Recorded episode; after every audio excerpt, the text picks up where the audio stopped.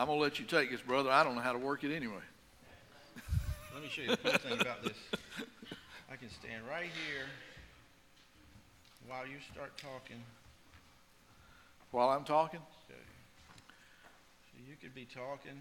I can be talking. Yeah, just keep talking. Yeah, yeah. I'm going to talk. Keep talking. Good morning, everybody. Thank you for being here. Uh, I don't know how to work those gadgets, but that's okay. I don't need to. We got people that do know how. I'm glad to see you this morning.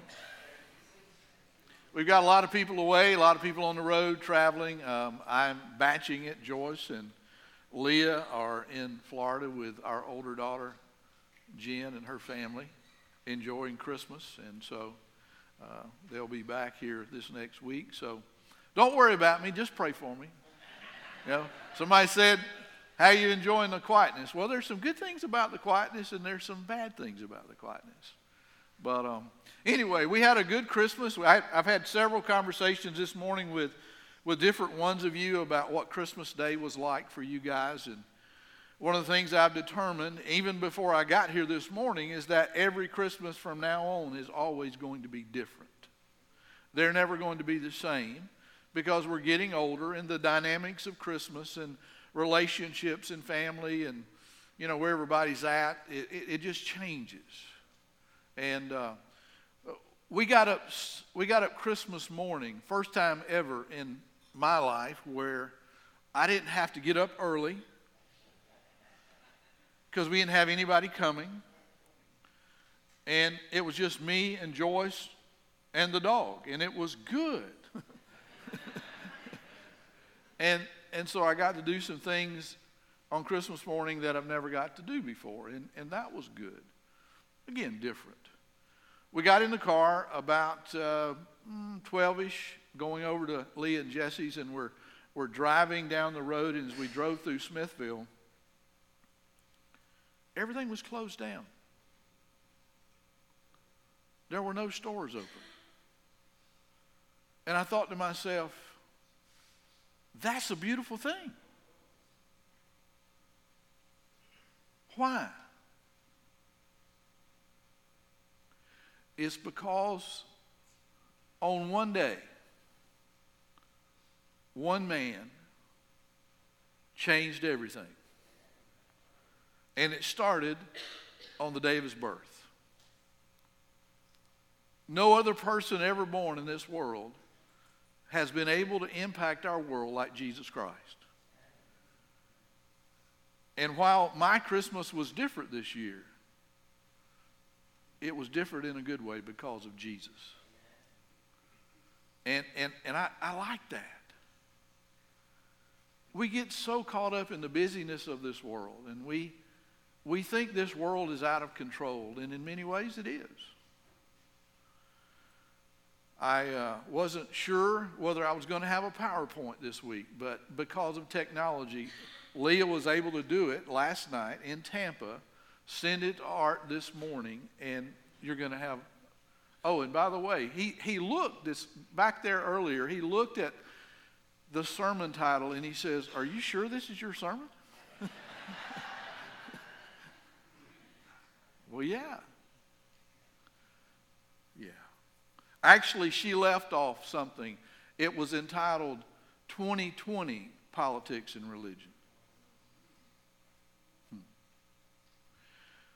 God is doing something in my life, and He's teaching me some things that maybe up to this point I've been too bullheaded to understand.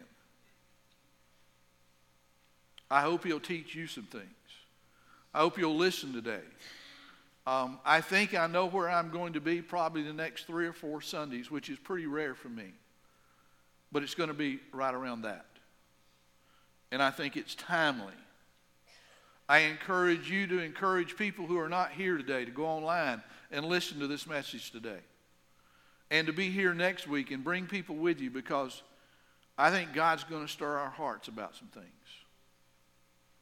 I want to begin this morning by reading a quote for you. And we're going to be in the Bible. If you've got your, your Bible with you, we're going to go some places because I'm going to I'm going to read a lot of scripture today. And if you got it on your phone, just be ready and be fast because we're going to look at quite a few places in the, in the Word of God.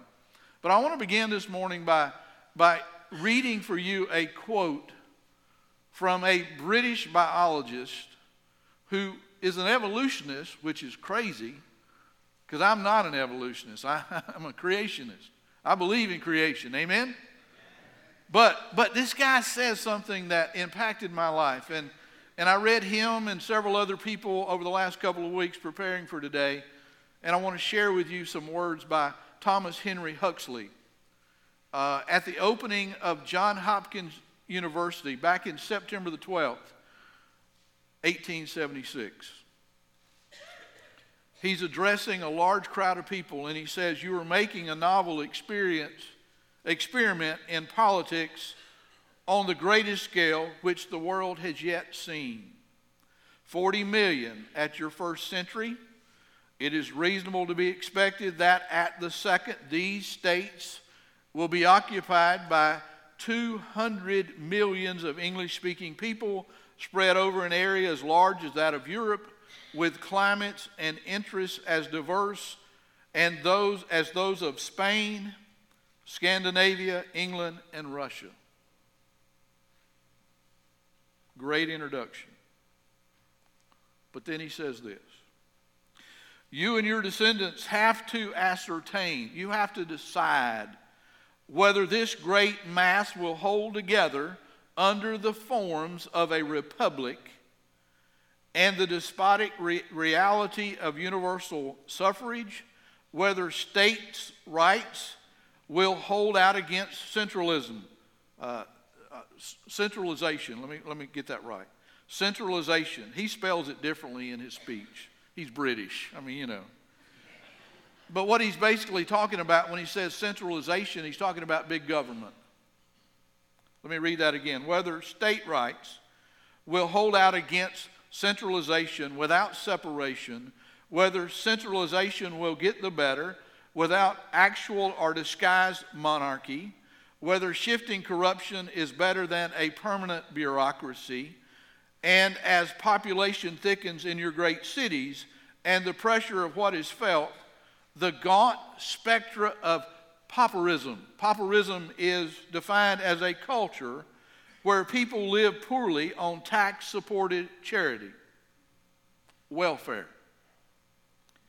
He says the gaunt specter of populism will stalk among you, and communism and socialism will claim to be heard, want to be heard, want to be experienced. His last words were these Truly, America has a great future before her, great in toil, great in care, and great in responsibility, great in true glory, if she be guided in wisdom and righteousness, and great in shame if she fails. Almost 150 years ago, those words were spoken. I also read some by Robert P. George. He's an American legal scholar who now works and is tenured at Princeton. And in April of 2016, he said this A licentious people. That is a word you'll find in Scripture.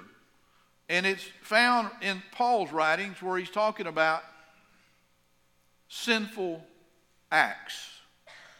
If you look up the word licentious, it means a people who live in disregard to law and order, who are morally unrestrained, especially in the area of sexual activity.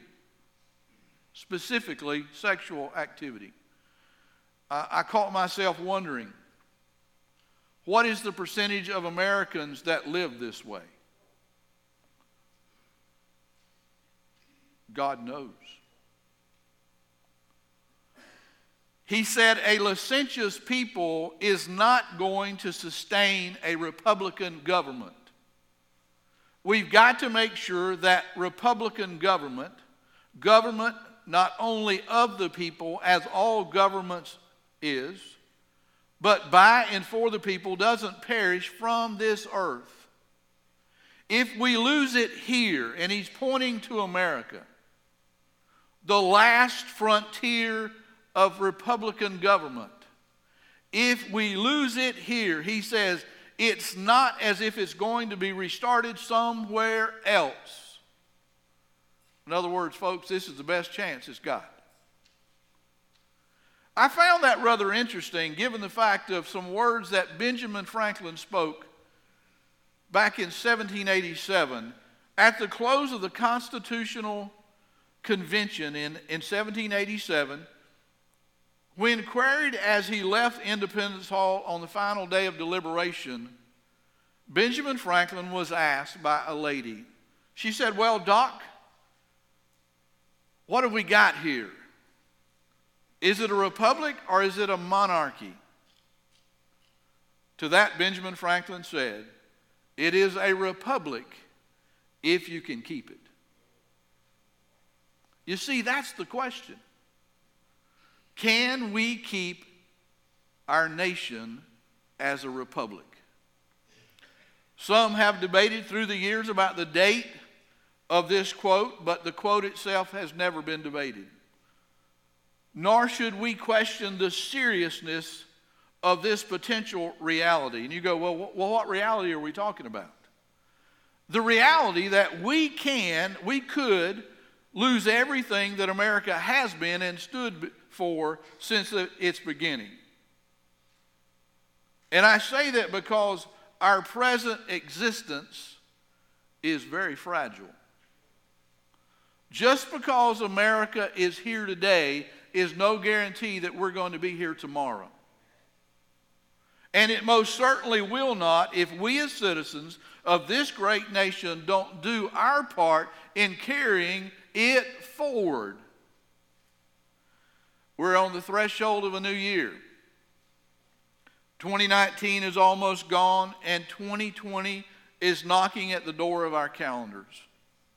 We know the struggles that we have had in 2019 and they have been many and they have been great. But what does 2020 have in store for each of us? Only God knows. But He knows. However, you would que- answer that question, and only time will tell.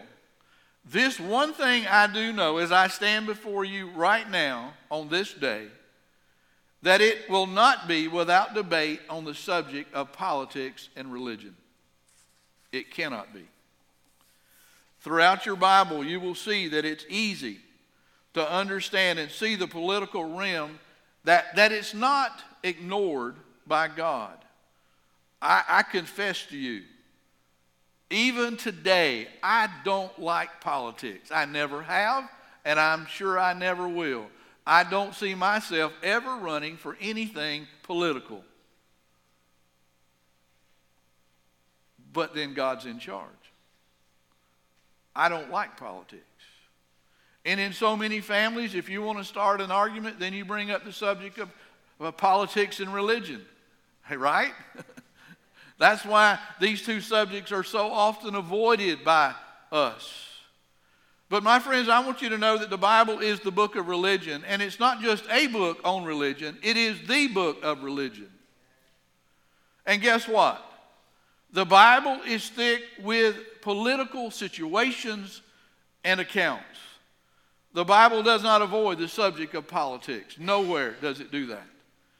If you open up your Bible and look into the Old Testament, you'll see that God gave us the book of 1st and 2nd Kings that primarily deal with the rule and the reign of governmental leaders. Go back and look into the book of Leviticus, and you will see the establishment of a system of laws that were to be administered by a religious form of government. In that day, it was the Levitical priesthood. Throughout the Old Testament, religion and politics are not ignored and nor are they separate. But clearly, the formational root of government is always a theocracy. The object of religion and politics is always distinctly God. If you take your Bible again and look into the New Testament, you'll quickly see that men of God unashamedly oppose bad government. John the Baptist publicly condemned the immoral conduct the licentiousness of Herod uh, Antipas, uh, which promptly led to his execution. If you'll take your Bibles and look with me at Mark chapter 6, beginning in verse 14, you'll see the story as Mark recorded it. He said, Herod Antipas, the king, soon heard about Jesus because people everywhere were talking about him. Some were saying, This must be John the Baptist come back to life again. That is why he can do such miracles. Others thought that Jesus was the ancient prophet Elijah, and still others thought that he was a prophet like the other great prophets of the past. When Herod heard about Jesus, he himself said, John, the man I beheaded, has come back from the dead. The story goes on in verse 17 to say, For Herod had sent soldiers to arrest and imprison John as a favor to Herodias. She had been his brother's Philip, his brother Philip's wife, but Herod had married her. And John the Baptist kept telling Herod, It's illegal for you to marry your brother's wife. Herodias was enraged and wanted John killed in revenge, but without Herod's approval, she was powerless. And Herod respected John. He had a, a great respect for John, knowing that he was a good and holy man, so he kept him under his protection. Herod was disturbed. I think that was a conviction that he would get every time that he talked with John, but even so, he liked to listen to him. So every time they had a conversation, he came away convicted. Verse 21 said, Herodias' chance finally came. It was Herod's birthday, and he gave a party for his palace aides, for his army officers, and the leading citizens of Galilee.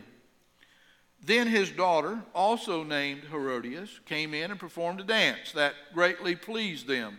And the king said to the girl, Ask me for anything that you like, and I will give it to you. And then he made a promise to her, and he said, I will give you whatever you ask, up to half of my kingdom. She went out and she asked her mother, What should I ask for? And her mother said, Go in and ask for the head of John the Baptist. So the girl hurried back into the king, and, and she said to him, I want the head of John the Baptist right now, and I want it on a tray. At that point, the king was very sorry. Sorry that he had made that promise. But he was embarrassed to break the oath in front of his guests. So he sent an executioner, executioner to the prison to cut off John's head and bring it to him. The soldier beheaded John in prison and brought his head on a tray and gave it to the girl, who took it then to her mother. When John's disciples heard what had happened, they came for his body and they buried him in a tomb. Well, as you can see, I told you that the Bible's full of stories where trails of politics and religion cross and things got messy and things got dangerous. God's Word does not ignore the subject of politics and religion, and neither does it ignore the fact that it's dangerous when you mix the two. But listen, as much as I don't like to admit it, the two have to be discussed and the two have to be mixed. Christians have to be involved in the political arena just as much as we are in the kingdom work of God. I believe that's part of the problem today. We are not involved in politics enough. On one of Paul's trips to Thessalonica, Paul and his missionary team was charged with committing treason against the Roman Empire for insisting that there was another king, a man named Jesus. Luke records that in Acts 17, if you want to turn there. Beginning in verse 1, Luke writes Now Paul and Silas traveled throughout the towns of Amphipolis. I'll get that right in just a minute. My tongue's not working this morning. Amphipolis and Apollonia, and they came to Thessalonica. That's a mouthful. Woo! Amphipolis. Who would name a town that? Where there was a Jewish synagogue, and as was Paul's custom, he went to the synagogue service, and for three Sabbaths in a row, he interpreted the scripture to the people. He was explaining and proving the prophecies, Old Testament prophecies, about the suffering of the Messiah and his rising from the dead. You see, uh, Jews in that day didn't believe that the Messiah was supposed to suffer in any way and certainly not die. Paul said, This Jesus I'm telling you about is the Messiah. And some who listened were persuaded and they became converts. They gave their heart to Jesus, including a large number of godly Greek men and also many important women in the city. Verse 5 says, But the Jewish leaders, the religious politicians, they were jealous. And so they gathered some worthless fellows from the street to form a mob and start a riot. Wow, even back then they did that. They attacked the home of Jason, searching for Paul and Silas so they could drag them out to the crowd. Not finding them there, they dragged out Jason and some of the other believers instead and took them before the city council, before the town government. Paul and Silas have turned the rest of the world upside down, and now they're here disturbing our city, they shouted. And on top of that, Jason has let them into his home, and they are all guilty of treason against Caesar, for they profess allegiance to another king, to a man by the name of Jesus. Verse 8 says, The people of the city, as well as the city officials, the religious politicians, they were thrown into turmoil by these reports, but the officials released Jason and the other believers after they had posted bail. Interesting. You see, everywhere Paul went, his commitment to Jesus Christ got him in trouble with politicians. And all Paul was trying to do was win his world to faith in the Lord Jesus Christ, something that we should be doing more of. Amen? Amen? You see, we need to understand that. If we don't impact our world for Jesus Christ, then our world is just going to get worse and worse and worse. We also need to understand that every time a theistic worldview collides with a humanistic worldview, there is always going to be trouble. That's what's on the horizon right now in America. And Paul well knew that. He knew this very well, but he did not waver in his commitment to Jesus Christ. And he even took it further. He was critical of those who did. In Galatians chapter 1 verse 6 talks about that. Paul wrote, I am shocked that you are turning away so soon from God, who in his love and mercy called you to share the eternal life that he gives through Christ.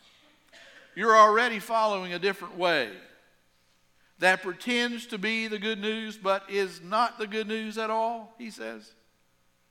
You are being fooled by those who twist and change the truth concerning Christ. It's amazing how every generation rewrites history. They're trying to tell us that Jesus was something other than who he really is. And they're doing that today more and more. Paul says in verse 8, Let God's curse fall on anyone, including myself, who preaches any other message than the one we're told we told you about. Even if an angel comes from heaven and preaches any other message, let him be forever cursed. I will say it again if anyone preaches any other gospel than the one you welcome, that we first preach, let God's curse fall upon that person. He says, obviously, I'm not trying to be a people pleaser. No, I am trying to please God, he says. And if I were still trying to please people, he said, I would not be the servant of Christ. When he wrote to the Romans, he says, Do your part to live in peace with everyone as much as is possible. When he wrote his letter to the Thessalonian believers, he said, We speak as messengers who have been approved by God to be entrusted with the good news.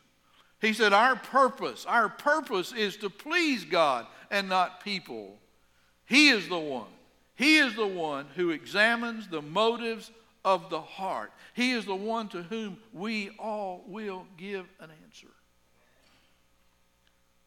If you look into the Word of God, you'll find that from Genesis through Revelation, the struggle of religion God's way and politics man's way is clearly seen. But the greatest political and moral rebellion that this world is ever going to see that rises up against God is going to be when the Antichrist sets up his world government of pure evil in his attempt to rule everything. Revelation 13 tells that story, beginning in verse 1. It says, And the dragon, that would be Satan. And the dragon stood on the shore of the sea. And I saw, John says, a beast coming out of the sea. That would be the Antichrist. He had ten horns and seven heads, with ten crowns on his horns, and on each head a blasphemous name. The beast I saw resembled a leopard, but had feet like those of a bear, and a mouth like that of a lion. The dragon gave the beast his power and his throne and his great authority. On one of the heads of the beast seemed to have had a, a fatal wound, but the fatal wound had been healed. The whole world was astonished and they followed the beast. Men worshiped the dragon because he had given authority to the beast, and they also worshiped the beast and they asked the question who is like the beast? Who can make war against him? In verse 5, it says, The beast was given a mouth to utter profound words and blasphemies and to exercise his authority for 42 months. That's three and a half years. That's half of the tribulation. He opened his mouth to blaspheme God, to slander his name and his dwelling place, and those who live in heaven, the church. He was given power to make war against the saints, the tribulation saints, and to conquer them. And he was given authority over every tribe and people and language and nation. All inhabitants of the earth will worship the beast, all whose names have not been written in the book of life that belongs to the Lamb that was slain from the creation of the world. He who has an ear, let him hear. If anyone is to go into captivity, into captivity he will go. If anyone is to be killed with the sword, with the sword he will be killed. He says this calls for patient endurance and faithfulness on the part of saints, tribulation saints. If you were here last week, then you would remember that I said that God is very concerned with knowledge. He is concerned with all forms of education. Well, God is also concerned with politics. Because God, the sovereign ruler of this universe, because He is the sovereign ruler of this universe, Politics matter in a big way to God. God is intimately concerned with the political affairs of every nation and of every people group that live on this planet. David said it so well when he penned these words. He said, I will praise you, O God, among all the people. I will fulfill my vows in the presence of those who worship you. The poor will eat and be satisfied, and all who seek the Lord will praise him their hearts will rejoice with everlasting joy. The whole earth will acknowledge the Lord and return to him. That's future, folks. That's not happening right now. He says, People from every nation will bow down before him. Why? He said, Because the Lord is king. The Lord is king, and he rules over all the nations. I also said last week that God either causes or allows everything to happen in this world, and that everything flows through God's divine filter. It all happens according to God's master plan. Nothing happens that God does not allow or cause. Likewise, there is nothing that happens in any government around the world that does not flow out of the sovereign rule of Almighty God. Politicians cannot trump the will of God.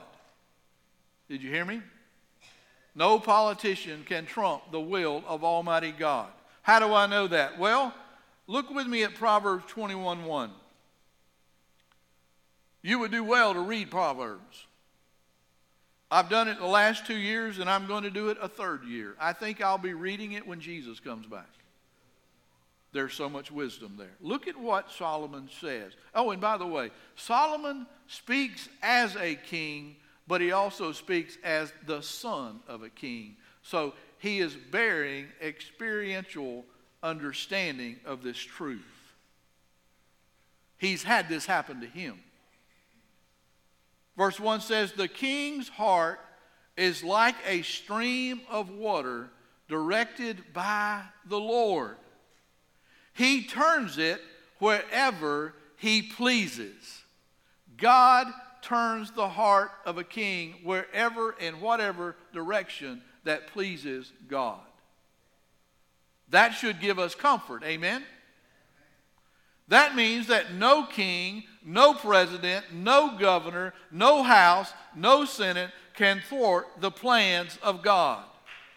No one is more powerful than Almighty God. Nobody. God is more powerful than our rulers, He's more powerful than our government. In fact, if you seriously look at Scripture, you will see that God strategically is placing people in the political arena all over the world. You got to remember, friends, this is not man's world. We didn't think this up and bring it into being. This is God's world. He created it and He rules over it. He has a plan and He has the power to execute that plan. Amen? That's what the Bible teaches. Do you remember the story of Joseph? How God put Joseph in Egypt and then raised him up and gave him a very important position of authority. A Jewish man in a foreign land. Genesis 41 says, and this, the, the scene of this takes place as Pharaoh is discussing with his cabinet, with his officials, who's going to oversee their nation. And this is what is said. It says, as they discussed who would be appointed for the job, Pharaoh said, Who could do it better than Joseph? For he is a man who is obviously filled with the Spirit of God. This is an Egyptian who worships many gods, talking about the one true and living God. Imagine that. Turning to Joseph, Pharaoh said, Since God has revealed the meaning of the dream to you, you are the wisest man in the land. I hereby appoint you to direct this project. You will manage my household and organize all my people. Only I will have a rank higher than you. A Jewish man in a foreign land. And Pharaoh said to Joseph, I will put you in charge of the entire land of Egypt. Pharaoh thought that, but really God put Joseph in charge. Then Pharaoh placed his own signet ring on Joseph's finger as a symbol of his authority. He dressed him in beautiful clothing and placed his royal chain, his royal gold chain, about his neck. Pharaoh also gave Joseph the chariot of his second in command that's like you get the number two limousine. And wherever he went, the command was shouted, Kneel down, kneel down. Joseph is approaching.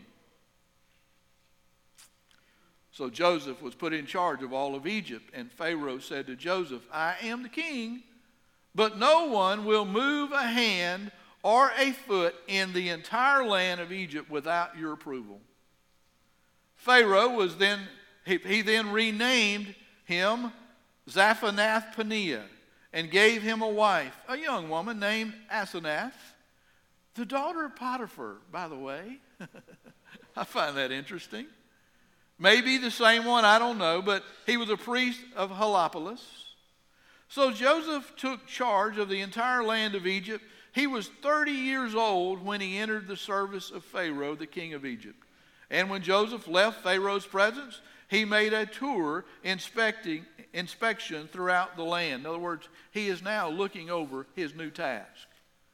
Verse 47, and sure enough, for the next seven years, there was a bumper crop everywhere, all across the land. And in, during those years, Joseph took a portion through taxation of all the crops grown in Egypt, and he stored them for the government. for the government in nearby cities. After seven years, the granaries were filled to overflowing. There was so much grain, like the sands on the seashore, that the people could not keep track of the amount. It's amazing what God did through Joseph. Well, what about Daniel? What about Daniel? God, God gave Daniel a position of great influence in two great empires first in Babylon and then in Persia. Interesting that God could do that. Daniel chapter 2 says, and, and these words are, are profound because you, you read about Nebuchadnezzar. Nebuchadnezzar was a proud, proud, proud man that thought he was God. But in chapter 2, verse 46, it said, King Nebuchadnezzar bowed to the ground before Daniel and worshiped him, and he commanded his people to offer sacrifices and burn sweet incense before Daniel. What would make a king do that? God. The king said to Daniel, Truly, you're God, the God of gods, the Lord over kings, a revealer of mysteries, for you have been able to reveal this secret. Then the king appointed Daniel to a high position and gave him many valuable gifts. He made Daniel ruler over the, the whole province of Babylon, as well as chief over all of his wise men. At Daniel's request to the king, the king appointed Shadrach, Meshach, and Abednego to be in charge of all the affairs of the province of Babylon, while Daniel remained in the king's court. Oh, that, that took place under Nebuchadnezzar's rule. Eventually, Nebuchadnezzar lost that rule, and Darius the Mede took charge. And in Daniel chapter 6, verse 1, it said Darius the Mede decided to divide the kingdom into 120 provinces or states. And he appointed a prince to rule over each of them, kind of like a governor. And the king also chose Daniel and two others as administrators to supervise the princes and to watch out for the king's interest. Daniel soon proved himself to be more capable than all the other administrators and princes. Because of his great ability, the king then made plans to place him over the entire empire. It's amazing what God can do. Throughout history, you're going to see, if you read your Bible, that God placed many others in positions of authority and influence, always with specific purpose. It's amazing to me as you read the book of Nehemiah, you find that God placed Nehemiah inside the Persian government just so that he could rebuild the walls of Jerusalem and much of that city with foreign government aid and support. God also placed Esther as queen of Persia so that she could be used to save the Jewish people from annihilation. God even used Deborah as an influential judge in Israel to focus on and accomplish the Lord's agenda. So, friends, listen. God knows what He's doing, God knows who to put in government, and, and He has the power to strategically place people where they're needed so that His perfect will can be accomplished. We have that kind of God that we serve. Again, the king's heart, Solomon said, is like a stream of water directed by the Lord, and he turns it wherever he pleases. Well, since civil government is set up by God's design and is important to him, should it be unimportant to us? I think not. I think not. Should we care about politics? Absolutely. Absolutely. You see, according to the Word of God, every leader who is placed in a position of authority by God has a responsibility to you and me. Well, what about us? Do we have a responsibility to them? Absolutely. We do. What is our responsibility to our leaders? Well, before I answer that, and I'm going to only partially answer that today, I want to make a distinct statement. Before you can be responsible to those in authority over you who are your political leaders, you first have to be responsible to God. Are you hearing me? You've got to be responsible to God. What does that mean? That means that you and I first should take serious our right to vote in our God given conscience every time we have that opportunity. We've got to vote. Don't complain if you don't vote. Are you hearing me? I, I, want you to hear that loud and clear. I want you to spread that out. You can quote me on that. Okay? I, I want you to. I dare you to. You, you've got to do your part to elect the best politician, the best candidate to accomplish the will of God. We've got to do that. We've got to do that. We have to vote. Every time we have an opportunity to vote, we have to vote. Even in those off years, we got to vote.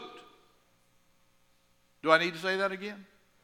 We have to vote a God given conscience. We got to vote to carry out the will of God. Now, after you've done that, here's the first thing I'm going to tell you that you're responsible to do. You have to pray for those you voted for.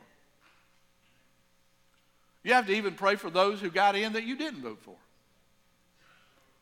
Because no man or no woman goes into office that God does not either put there or allow to get there. Are you hearing me? So we got to vote. And then we got to pray. Why? Because the job of ruling a, a, government or a city, a nation, whatever that rule, that, that, that role is, the, the responsibility is difficult. At best, it's difficult. And it's difficult because those people have got to make decisions. To be able to make those decisions, they need to be able to hear from God. And they need to have a conviction that, that makes them make decisions that will please God and not men. They don't need to be men pleasers, they need to be God pleasers. And we got to pray for that to happen. And, and, and, that means it is extremely critical that those who we put in office know the Lord, or else they surround themselves with people who know the Lord. They've got to have that kind of influence. You see, those in office, their biggest battle is serving God and serving people with humility. With humility. So often, a position causes pride. And pride is a problem with God. That's why they need God in their heart. Serving God and people has to be done with humility. Now, you go, well, how can that happen?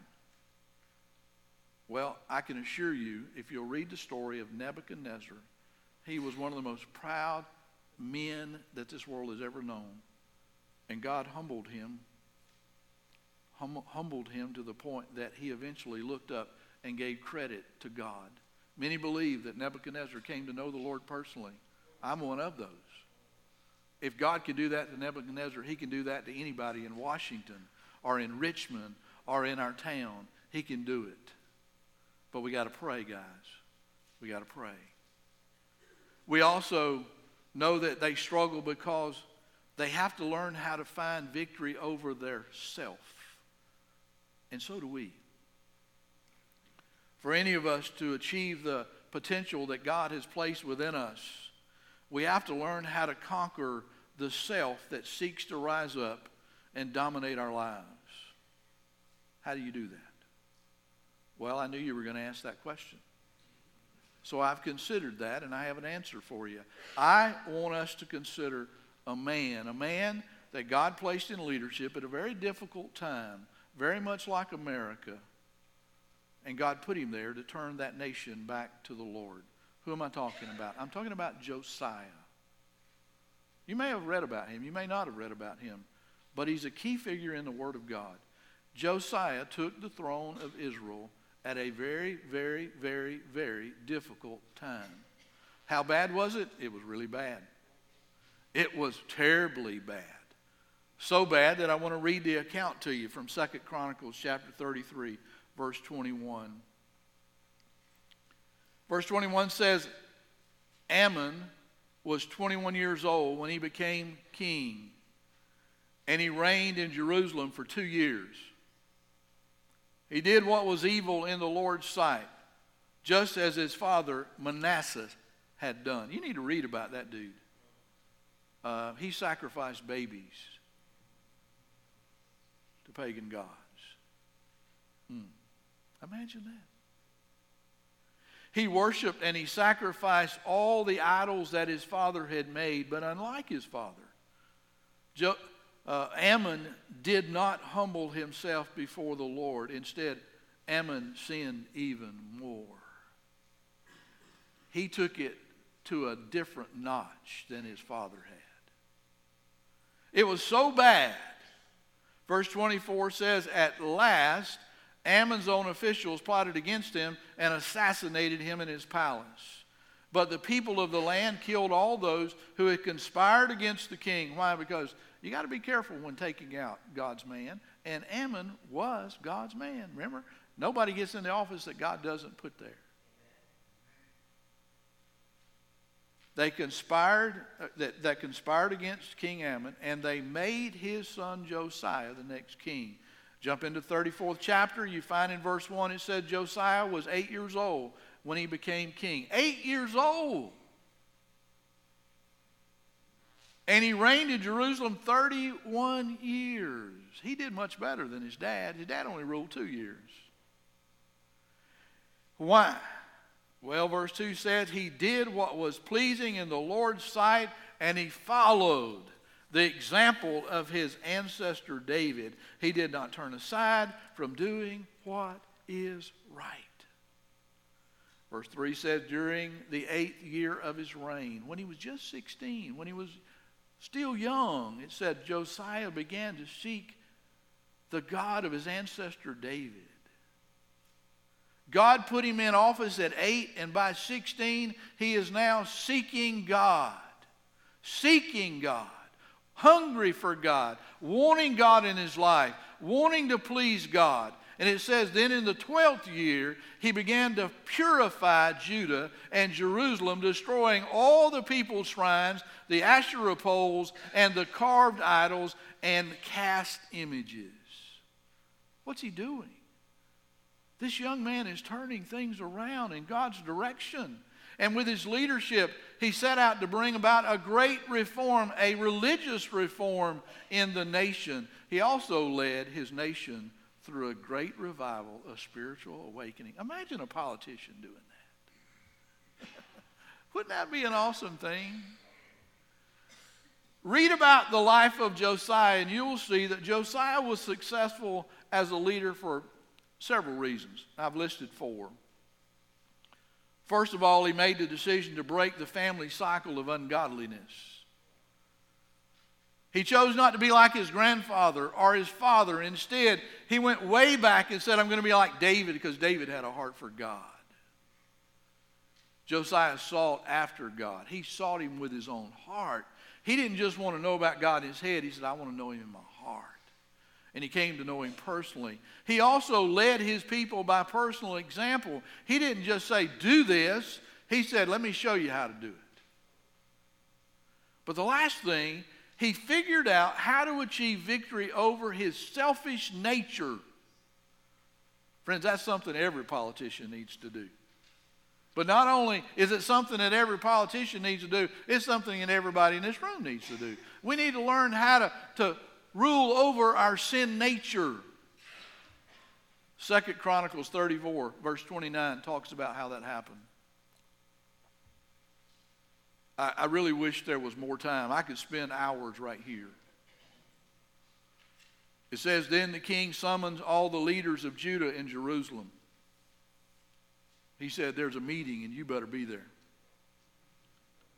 And the king went up to the temple of the Lord. Imagine that, a politician going to the house of God. And with all the people of Judah and Jerusalem, and the priests and the Levites, and all the people from the greatest to the least, everybody was there.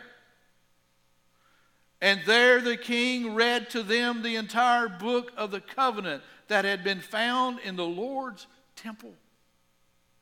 Do you understand what that just said? It, we have no idea how long it had been since the Word of God had been read to the people. They didn't care about the Word of God anymore.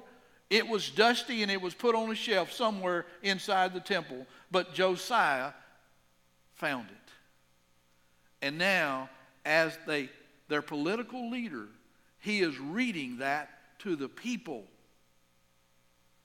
It says the king took his place of authority beside the pillar and renewed the covenant in the Lord's presence. He came into the presence of God and he pledged to obey the Lord and to keep all of his commandments and regulations and laws with all his heart and soul. And he promised to obey all the terms of the covenant that were written in the scroll. Verse 32 it says, And he required everyone in Jerusalem and the people of Benjamin to make a similar pledge. You cannot legislate religion. And I, I, wish there were, it was clear how this happened. But I know this. He first set the example so that they knew what to do. But then he said, This needs to be your intent. This needs to be your focus. You need to come back to God. And the people of Jerusalem did this and they renewed their covenant with the Lord, the God of their ancestors. So Josiah removed all the detestable idols from the entire land of Israel, and he required everyone to worship the Lord their God. And throughout the rest of his lifetime, they did not, the people did not turn away from the Lord, the God of their ancestor. Why? Because they had a godly leader a man that took serious the will of God. That's what we need in America. What did Josiah do to conquer his sinful self? You see, he had to do that before he could lead the people. Before he could be a great leader. What did Josiah do to conquer his sin nature? Three thoughts. Once he got his hand on the Word of God, he's seeking God already. He's open to God. And he remains open and he remains teachable throughout his lifetime. If we put it in terminology today, we would say that he was a faithful disciple of the Lord. He wanted to know God more and more every day of his life. That all began when he humbled himself before the Lord. He opened himself up to God. And he chose to depart from the ways of his grandfather and his father. And he sought after God with all of his heart, just like David had done. Can I just ask you a question? Is, is, is that the way you live your life? Are you open to God? Are, are you keeping that pathway open so that the relationship you have with God is growing and getting stronger every day? You need that if you don't. We got to be open and remain open. Second of all, he realized what he personally needed to give, and he gave it. Now, that may seem strange. Why are we talking about giving here? It's because revival is costly. It's costly. Revival requires sacrifice in so many ways. Personal victory over self always carries a personal cost.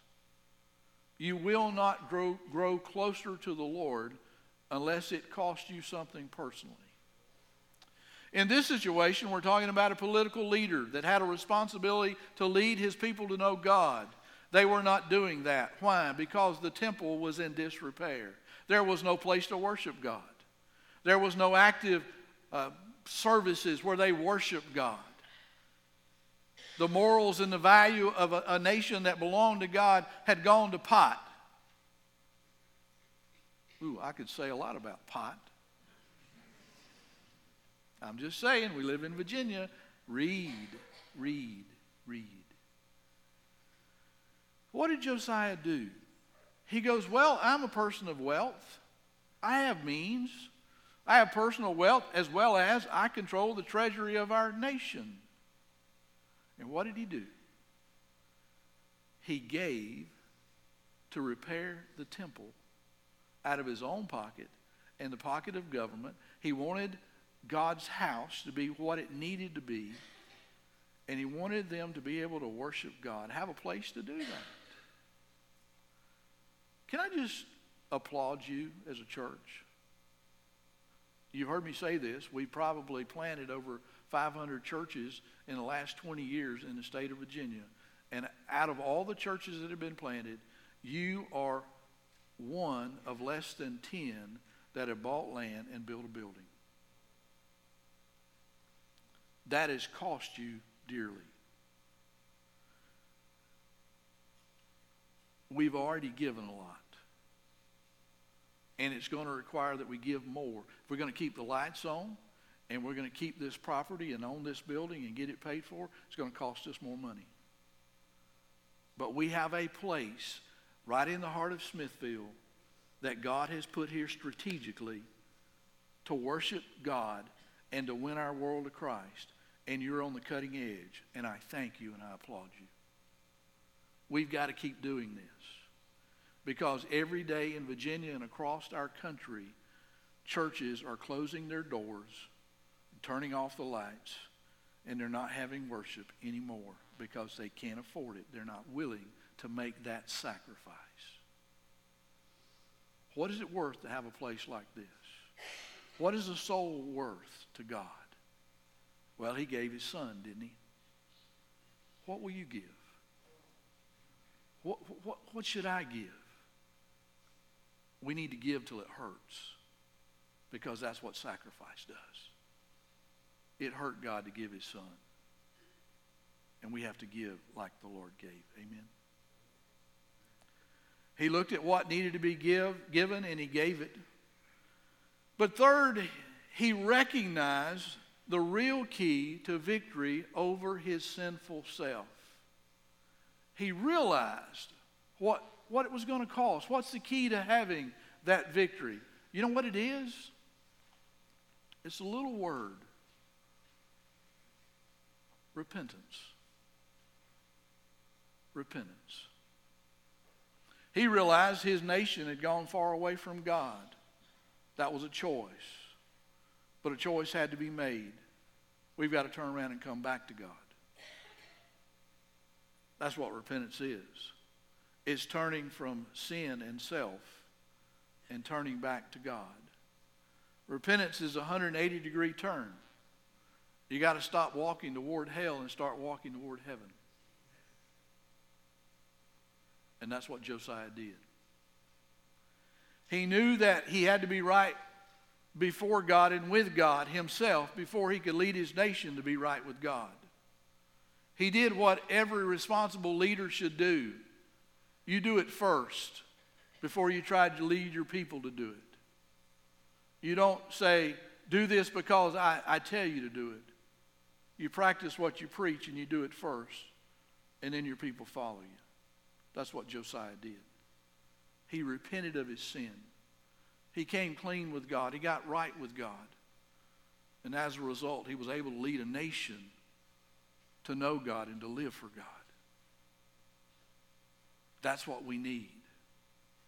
But I want to say this before we can expect the White House to get things straight, we got to get it straight in our house. Your house, in my house, this house, in every house. But it's got to start with us. You know, that, that's why the scripture, is, that's why 1 John 1 9 is there. John wrote, If we confess our sin to God, He is faithful and just to forgive us and to cleanse us from unrighteousness. If we confess our sin, that's, that's part of repentance, confessing your sin to God. You know, we're talking about finishing 2019 and starting 2020. Why not finish this year well? With a clean heart before God, and then starting 2020 with a clean heart before God, expecting and knowing you can enjoy the blessings of God. Why? Because you've done the right thing. We need, we need to start our day that way. We need to start our year that way. I was reading my devotion this morning, and I'm going to close with this passage. It's not in your notes. Psalms 128. Psalms 128. It was a psalm that they would sing as the pilgrims would make their way to Jerusalem to worship God. And this is what it says How joyful are those who fear the Lord, all who follow his ways. You will enjoy the fruit of your labor. How joyful and prosperous you will be. Your wife will be like a fruitful grapevine flourishing within her home. Your children will be like vigorous young olive trees as they sit around your table. Why? Why, that is the Lord's blessings for those who fear God. Those who fear God. I want you to bow your heads, every head bowed for just a moment, every head closed, every eye closed. Open your head, close your eyes. We'll get it right here in a minute. Father, as Ronnie comes this morning with our team and they prepare to lead us in a time of invitation, I have done everything that I said to you that I would do this morning. I began my day humbly before you, opening up your word, not just to look at my sermon one more time, but opening, opening your word to let you speak to my heart. And God, I've shared everything you put in my, my mind and my heart to share. And I'm trusting you for what you need to do to help me, to help the people of our church, to help the people of our state and our nation and our world. Oh Lord, you are Almighty God, and there's none like you. You plan for us to be here today, to hear what we've heard. And with your word and with your spirit at work, you have brought us to this point. I'm trusting you, Lord, to help us finish 2019 well. We've got a few more days left in this year, and there, there are still things we can do to make this year even better than it's been. Lord, I'm expecting you to help us in 2020. We need your help. We're a sinful people, Lord, and we're undone. So many times we mess up our lives and then we, we try to sweep it under the rug or hide it in a closet so nobody knows about it. But there's nothing we've ever done that you're not aware. And you don't just know it so that you can beat us up or judge us or cast us away. You keep vigil over each of us because you love us, because you care. Lord, your conviction is a blessing. And if we're feeling convicted about choices we've made and things we've done, then God, that's you saying, I love you. Lord, help us. All of us who have turned away, to turn back to you. I still believe that revival can start right here in this town. And I believe it can start in this church. But I know that it has to start with me first. Has to start with each of us as individuals. I know you're calling us home. Help us to listen. And help us to do the right thing. And to be kind as we do it. And help us to walk with you. Lord, some of us need to start that today. Some here may need to know you personally. Others need to just repent. Help us not to be proud. Help us to be humble. Most of all, Lord, help us to give you glory through our obedience to you. Lord, I pray this and I ask this in the precious name of Jesus, the one who's changed our life and changed our world, the one who is our hope. In you, Jesus, I pray. Amen. Amen. I want you to stand. As Ronnie and